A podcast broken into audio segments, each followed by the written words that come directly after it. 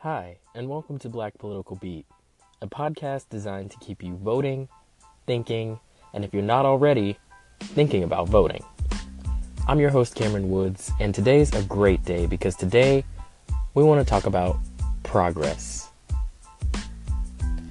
In the first episode, we talked about some of the recent and historic electoral victories by people of color across state and local elections this past November.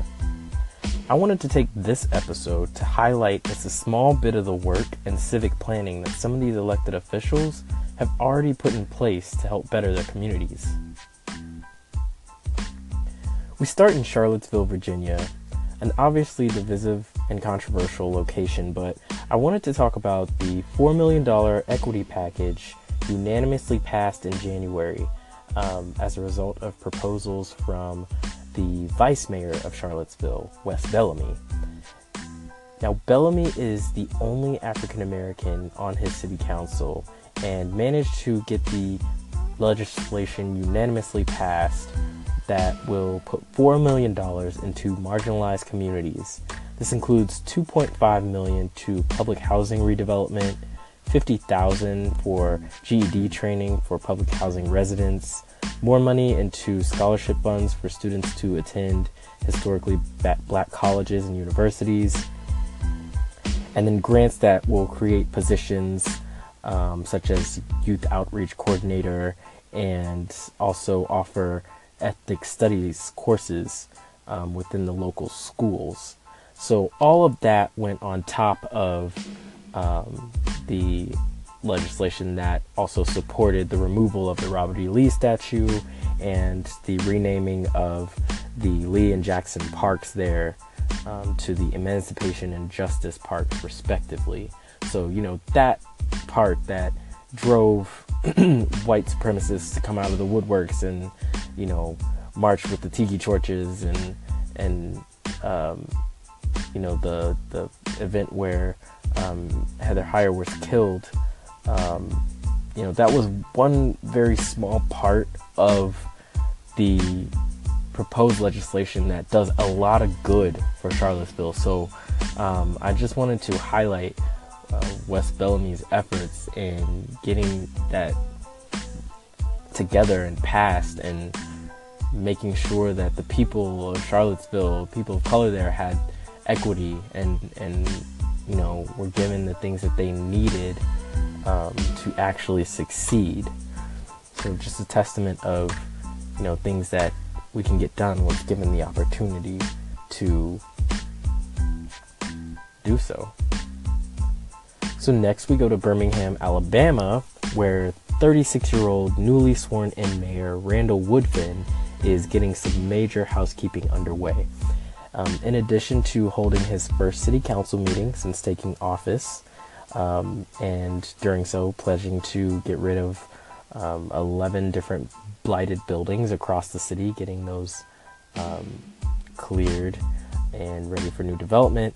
Um, he also announced the co chairs for his citizen led transition committees, and these are different committees that will tackle issues such as neighborhood revitalization and public safety, social justice, um, also, committees on transparency and efficient government, um, education and workforce development, and also economic development and entrepreneurship.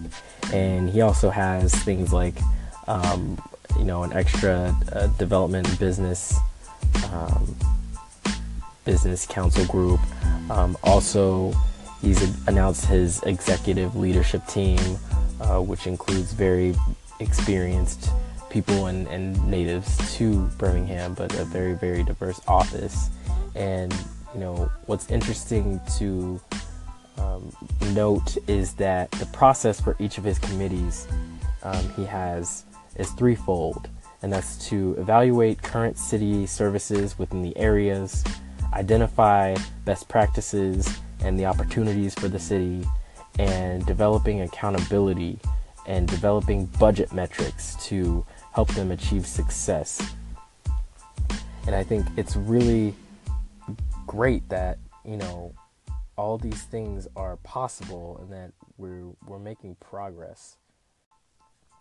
And I just want to take a moment and say that this is all really important to see that in both of these examples, you have leaders who want to engage as many citizens as possible in their process.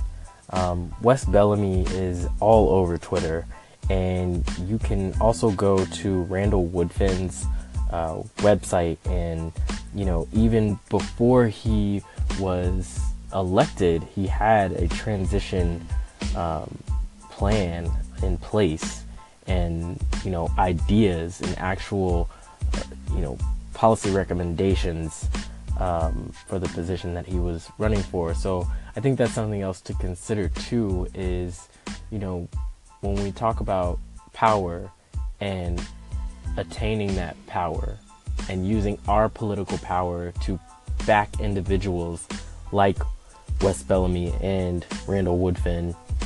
And these are the results we get. We get active legislation that, you know, is benefiting, um, benefiting the greater good, like benefiting the communities that these people are elected to serve.